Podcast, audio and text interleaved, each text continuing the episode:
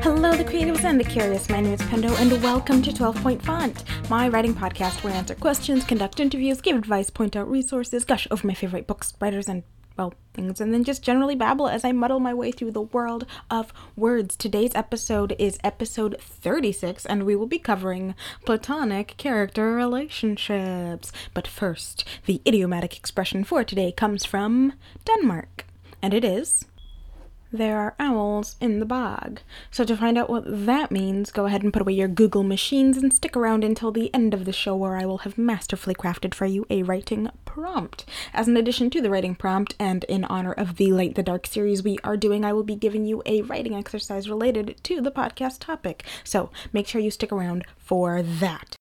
Okay, fair listener, I must admit that as I am creating this podcast, I am simultaneously writing four other academic papers of varying levels of mental involvement. Yes, you heard me correctly, four, not including my yet unfinished manuscript. This is not an excuse or even an explanation, really. It's mostly just a warning that I'm kind of in a state of delirium as I indulge in the making of this podcast, so let that be known. So, without further ado, today we will be answering a Reddit question. Wow, we haven't done that in a while, have we? But Pendo, I thought we were doing the Light the Dark series, and I thought today was Eat, Pray, Love Day, and I thought we were gonna look at Elizabeth Gilbert Pendo. Whoa, one thing at a time, she said, talking to herself. Firstly, of course, we're still doing Gilbert. We're going to use her novel Eat, Pray, Love to help elaborate on the answer to our Reddit question. Hey, Pendo, I'm new here. Well, welcome, new here. I'm Pendo, just in case you missed the multiple mentions of my name in the entire introduction. Pendo, says new here. What is this Light the Dark series? She asks, talking to herself. Well, if you're new here, here's the breakdown. I'm not sorry. So, Light the Dark. You see, in our first January episode, we talked about how we would be spending this year covering brilliant writers and the writing that inspires them. We'll be doing this by working our way through the book Light the Dark, edited by Joe Fassler. The book Light the Dark is basically an amalgam of brilliant essays written by a whole bunch of brilliant writers talking about all of the brilliant writing that, well, inspires them. We'll be applying principles we've learned to analyze the writing and help support our own. Hopefully, we'll be able to glean some wisdom in the words to make ourselves better writers. And in this case, hopefully, I'll be able to utilize some of this brilliant writing to answer the Reddit question. Which brings us, drumroll please, to the Reddit question. Been a while, huh? So today's question comes from Reddit r slash writing user AI1859 and they ask, what are good ways and or elements that can be used to portray a platonic love. I'm talking, of course, of the love you have for your family or longtime friends that feel like family. How would I get that love across? Well, let's just dive right in. I think the best way to answer this question is to provide you with a whole bunch of questions to answer. Whoa, meta! Technically, yes, but really all I'm doing is giving you a template to know if you're doing it right. Or at least a template for how I know that I'm doing it right. or, or, or maybe, look, it's just a template. I hope it works for you. Moving on to question number one. One, ask yourself if the relationship is necessary. Maybe it's vital to the character, but it's not vital to the plot. Maybe it looks good in the plot, but the friendship dynamic is not vital to the plot. What is the purpose of the relationship in this story? And also, why should we care about it? If you're writing a hero, you want us, the reader, to care about your hero and thus to care about the people that they love. In some cases, the fact that the hero loves the character in the relationship with them is good enough for us. However, comma, this reason alone is really quite shallow because we only care about what happens to them, if they live or die, really, in relation to how it impacts the main character's feelings. I mean, you want us to care about them in the context of the relationship, but you also want us to care about them outside of secondhand sympathy. If they're not vital to the story, perhaps their role shouldn't be pivotal in the story. Perhaps there's not really a purpose to them at all. Basically, the question is Is there a purpose to this character outside of this relationship that the reader is aware of? Or is the role in this relationship pivotal enough in the story that it has some effect on the story? Okay, so now we have decided that this relationship is necessary and needs to be in the story. Good. That's good. We're moving forward, we're making progress. Here's the thing, right? Often you don't really realize you have unnecessary characters or plot points or anything really until the editing phase, as in past two or three or five or ten or more of revision. Perhaps you don't even realize until somebody else points it out for you. Also, you can have periphery characters and periphery relationships that do nothing except add a little flavor to the story. That's okay. That's fine. Just don't be disappointed when the reader doesn't really get attached to the character or characters or the relationship. Okay, why is this character important to your main character? Yes, this is a different question from the first one, though the answer doesn't necessarily have to be different why does your main character care about them? Are they a best friend, a member of a clique? Do they act as a conscience, a voice of reason? What is the relationship dynamic? Is it avuncular, maternal, familial, adversarial? What's the power dynamic? Is it an aunt that took care of this character and now they're really old and maybe the dynamic has switched? Is it maybe teacher to child or mentor to student? Two best friends on rival teams, this dynamic is what determines the way the characters interact with each other, so it's very important to have this be clear. For example, if this character sees the platonic relationship as avuncular or maternal, for instance, they'll probably want to seek affection from the relationship. If it's a mentor student kind of situation, maybe they're seeking approval. Let's look at the relationship between Gilbert and Ketut and Ketut new wife, in Eat, Pray, Love, yes? So, Gilbert has traveled to Bali on the memory of a promise made between herself and this incredible medicine man and religious figure. He said he'd teach her about the spiritual if she helped him with his English, so off she went to learn. So, why is Ketut important? What is their dynamic? Well, you could say that since Gilbert promised to help him with his English, then she would be the teacher in this scenario. This might be true in a sense, but it might also be a fundamental misinterpretation of the text. See, Gilbert is put to work when she arrives. She is to translate letters for him and spend time with him. In return, he talks to her, teaches her about life and herself. So you could say that maybe the dynamic is teacher and student. The student may be helping the teacher, certainly, but ultimately it's Gilbert who flew across the globe to learn from a village medicine man. It's Gilbert who wants the wisdom, and it is Gilbert who must travel for their time together. This is not to say that the relationship between Ketut and Gilbert is transactional by any stretch, or that it isn't mutually beneficial or even not companionable, however, comma, it is clear that the power lies more with Ketut because throughout their interactions it is Gilbert who constantly aims to understand the old man, to please him, to seek his favor, at least from the perspective that we're given. When he tells her to continue to meditate, she does. When he interprets her dreams, she takes his words to heart, and when she sees his books are old and worn, she carefully scans and binds them for him, page by page, at her own expense. So we can see through her actions how this relationship is developed.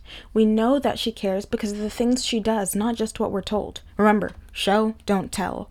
Unless, of course, telling is better, but we will get there later. Now, let's look at the relationship between Gilbert and Ketut kind of wife, Nyomo, as he calls her. Let me read you a modified excerpt of the book. Bear with me, yes? As for Ketut's wife, it takes me a while to align myself with her. Nyomo, as he calls her. She has a shrewd eye. She was scary to me from the first sight. She's got that fierce old lady vibe you see sometimes in Italian widows and righteous black church going mamas. She looks like she'd whoop your hide for the slightest of misdemeanors. She was blatantly suspicious of me at first. Who is this flamingo traipsing through my house every day? She would stare at me from inside the sooty shadows of her kitchen, unconvinced as to my right to exist. I would smile at her, and she'd just keep staring, deciding whether she would chase me out with a broomstick or not. Okay, so there are our first impressions of Nyomi and Gilbert. Moving forward, Gilbert does a favor for Ketut that would honestly take entirely too long to read, so let's just say Gilbert does a whole bunch of photocopying of precious books for Ketut Yes? Yes, she said, talking to herself. All right, back to the story. Every day, Ketut called his wife over and showed her the new copies, and he was overjoyed. Her facial expression didn't change at all, but she studied the evidence thoroughly. And the next Monday, when I came to visit, Nyomo brought me hot coffee. I watched her carry the drink across the courtyard on a china saucer, limping slowly on the long journey from her kitchen to Ketut's porch. She'd prepared it for me. I tried to thank her, but she looked annoyed at my thanks, kind of swatted me away. Okay, so thus far, Gilbert has done an excellent job of showing us how Nyomo feels, from mistrustful to skeptical acceptance to displays of appreciation, or some approximation of that word. Gilbert shows us the transformation of Nyomo's feelings towards her. Now, watch as Gilbert tells us about how it's reciprocated. Then, yesterday, I was standing in the courtyard saying my goodbyes to Ketut, and Nyoma came shuffling past with her broom, sweeping and pretending not to be paying attention to everything that happens in her empire. I had my hands clasped behind my back as I was standing there, and she came up behind me and took one of my hands in hers. She fumbled through my hand like she was trying to untumble the combination on a lock, and she found my index finger.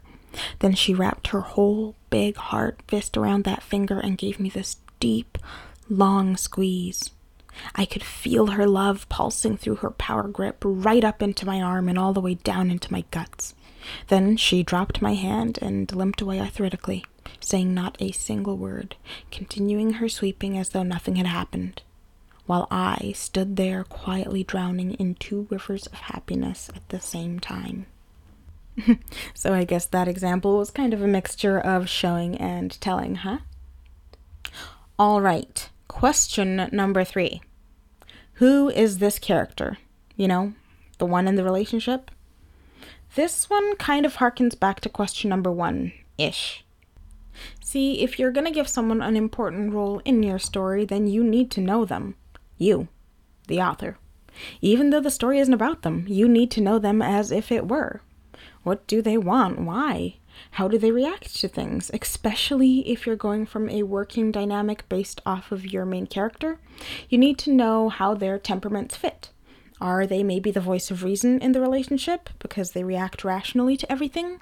Or are they the voice of reason because they're rash and have been forced to learn hard lessons about consequences based off of experiences? Do they hype your character up because they're hyper, or does their excitability act as a deterrent for rashness? Who is this person that your other characters care about? The reader doesn't necessarily need to know their whole backstory. However, depending on the role they play, you, as the writer, probably should. Know their whole backstory, that is. See, people don't do things without motivation, and even when they aren't really motivated, their actions reflect that lack of motivation. If you want the reader to care about this side character, then you need to know what motivates them. Again, you don't necessarily need to let the reader know what this motivation is, but as the writer, you probably should know. Slight sidebar, but not really. Quote unquote, it's the right thing to do is often not a strong character motivation. Sure, doing the right thing for the right thing's sake might make the character seem heroic or iconic, even if we're talking about archetypes. I mean, think about Superman. But that alone does not an interesting character make, and it certainly doesn't make them realistic especially when quote unquote it's the right thing to do, is really, really difficult. So, if you're gonna make do the right thing the motivation, Remember, just think Spider Man and not Superman, because my dying uncle told me to be responsible and to do the right thing, and my rash decisions may have inadvertently led to his murder, is a heck of a lot stronger motivation than I'm a super alien and I'll save these lesser life forms, I guess. Oh, spoilers. Sorry. Anyways, I digress. So, now you know your characters and you understand their relationship dynamics and even all their backstories and motivations. Great! How do you make platonic affection believable? Well, here's the next question you can ask yourself. Are you ready? Here we go. What do your characters know about each other? See, often the more you know about someone, the more power you have in a relationship. Lots of things play into this, like power dynamic and relationship dynamic, but for the most part, when you're close to somebody, close enough to love them more than just peripherally, I mean, you know stuff about them. You have inside jokes and you know how they react to certain nicknames. You know if the name of their ex will bring tears to their eyes or fire to their cheeks or will cool down their emotions so fast it's like you dumped cold water over their heads. You know them and they know you, and if you're really close, you know what each other want and whether or not you want that for each other. Let's look at a close, healthy maternal relationship between a mother and a daughter. Say the daughter has gone through a heartbreak. Then the mother, knowing her daughter, will also feel bad for her. When her daughter comes crying, her mother will comfort her. And you don't need to say this. You don't need to say her mother comforted her. You can show this. Say, her mother saw her tear stained cheeks and puffy red eyes and quickly enfolded her into her arms, whispering, It'll all be okay. It gets better. I've got you. or something like that. Close relationships like these are difficult to shed even when people have drifted apart, even when there's animosity or rage, even when things went from so good to so bad so quickly. Let's look at the relationship between Gilbert and her ex husband, pre divorce but post separation. On September 9th, 2011, I met with my husband face to face for the last time, not realizing that every future meeting would necessitate lawyers between us to mediate. We had dinner in a restaurant and I tried to talk about our separation, but all we did was fight. He let me know that I was a liar and a traitor and that he hated me and he would never speak to me again. Two mornings later, I woke up after a troubled night's sleep to find that hijacked airplanes were crashing into the two tallest buildings of my city, as everything invincible that had once stood together now became a smoldering avalanche of ruin. I called my husband to make sure he was safe, and we wept together over this disaster. But I did not go to him. During that week, when everyone in New York City dropped animosity in deference to the larger tragedy at hand, I still did not go back to my husband. Which is how we both knew it was very, very over. These are two people who know each other, who loved each other, who know how to hurt each other and how to comfort each other. We can see their relationship in black and white, or, well, I guess since this is a podcast, you can hear it in as HD sound as I can produce. Okay, a couple final remarks from me. Number one, during revision, read John Truby's The Anatomy of Story. I always leave a link to it. It's been excellent at helping me edit, and honestly, I think it saved my 4.0 on a couple of assignments a couple of times, so thank you, Truby. Anyways, it's got an entire section on character, and if you're interested in writing romantic relationships, that book cleared up a lot of stuff for me. Number two, during Inception, watch yourself, watch others, listen, and pay attention. Always, always, always. Listen to me. Eavesdrop. For science. If you're in a bus or a busy cafe or a crowded waiting room, look at the people around you and listen to them talk. What's the difference between how the doctor talks to the mother versus the child? How about the mother to the child versus the doctor to the child? How close are those teenage girls on the bus? Are they good for each other or do they enable each other into bad behavior? What does that look like? Those two students you see studying? What's their banter like? Are they close friends and how can you tell? Are they just meeting up for one of those cruel should be illegal group assignments? What about the younger versus the older group of friends at the bar? How do they interact? Is it different? Similar? What's the body language like? Are there shared looks? Shared smiles? Are they finishing each other's sentences? Finishing each other's drinks? Watch. Just watch people. And when you're interacting with the people you love, explore the way that things make you feel. Look at your reactions almost clinically. What makes you angry and why? Is it when your brother pokes fun at you for losing that one game that one time like seven years ago, dude, let it go? What does that annoyance feel like? Does it settle in your chest, cold and calculating? Does your face stay impassive? Is it a gentle burning shame that forces an awkward laugh out of your mouth as the family laughs at your expense? Watch, watch, watch, listen, pay attention. So, Reddit r slash writing user AI1859. I hope I have adequately answered your question, and don't tell me if I didn't. Or do if you want, I guess, but be nice. Okay, that is that. Which leads us straight into update time. Alright, I really like the story I'm writing, but it is so much bigger than I thought it was going to be. I'm talking like 150,000 words. I mean, we're looking at chapter one being 10,000 words thus far, and I don't, I don't know, listeners. So, yeah, that's me, and that's my progress update. How are you doing with your projects? Speaking of recommendation time, today I am recommending a podcast to you. That's right, it is 88 Cups of Tea with Yin Chang, and I'm just going to go ahead and play the intro to my favorite episode for you. So, here you go with that. You're listening to episode 87 of 88 Cups of Tea with Yin Chang. Whoa, I cannot believe we're one episode away from our 88th episode. Am I doing this right? Hi, I'm your host Yin Chang, and thanks for joining me on 88 Cups of Tea. This podcast is created to leave you feeling motivated from interviews with storytellers, where we learn how they create opportunities for a successful career without losing sight of the values that make us human. Whew, that was a really long run on sentence.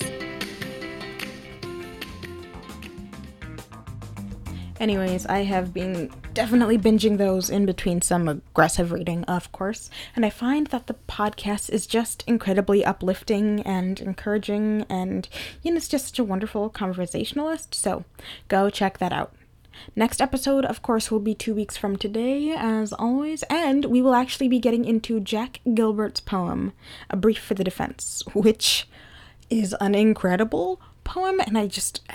It, it's. It, just just read it. Jack, Jack Gilbert's A Brief for the Defense. Yeah. So that is the next episode source material for you. As always, I will have what I can link down in the show notes as well for you to find. I got you back. So that's all, dear listeners. If you want more, you can come on over and hang out with me on Instagram or Twitter at Pendoland, or you can check out my website at pendoland.com. If you're not yet tired of my voice, you can go to my scarcely used YouTube channel, also at Pendoland. I, I said scarcely like that because uh, yikes. Um, but if you have any questions or comments you want me to read in the show, you can send them on over by email to 12pointfont at gmail.com. That's 12ptft at gmail.com. Or you can tag me in social media with hashtag 12pointfont, just like the show title. The intro and outro for the podcast is Mary Pop Poppins by True Loves. All of this and everything else I talked about in the show will be linked in the show notes as well. Also, if you have a second, it'd be super cool if you could give this a rating on iTunes, like, like a good one, I think, maybe that'd be nice. It just helps out a lot with visibility, I think, or something in the algorithms. Science, computer science. Um, if you do that and you want a shout out in the show, you can go ahead and send me a message as well. Thank you so much for listening all the way through. Now, for the idiomatic expression of the day, today's was there are owls in the bog. There are owls in the bog actually means that something has gone wrong. The closest English equivalent, I think, is maybe "poop has hit the fan." Um, I don't, I don't know if the Danish version carries the same devastating connotations or the same sense of immediacy. So, yeah, something's gone wrong. Which means that your writing prompt for today is surprise, surprise, something has gone wrong, and your characters need to fix it. The attached writing exercise, should you choose to accept it, is to write the solution scene with your character and another character, and to have them try to solve the problem you've created together. Keep swapping in new characters to change the character dynamic. There should be at least two characters working on the problem at any one time. Perhaps try and have one character solve it with their father figure, then with their mentor, then their best friend, and then their sibling. How and when you swap is entirely up to you if you want to have them do different parts of the solution with different people, or you could just keep restarting the exercise swapping in new pairs. That's the beauty of writing. She's all up to you. So, this has been 12 Point Font reminding you to stay creative, stay curious, and stay writing until next time. That is goodbye.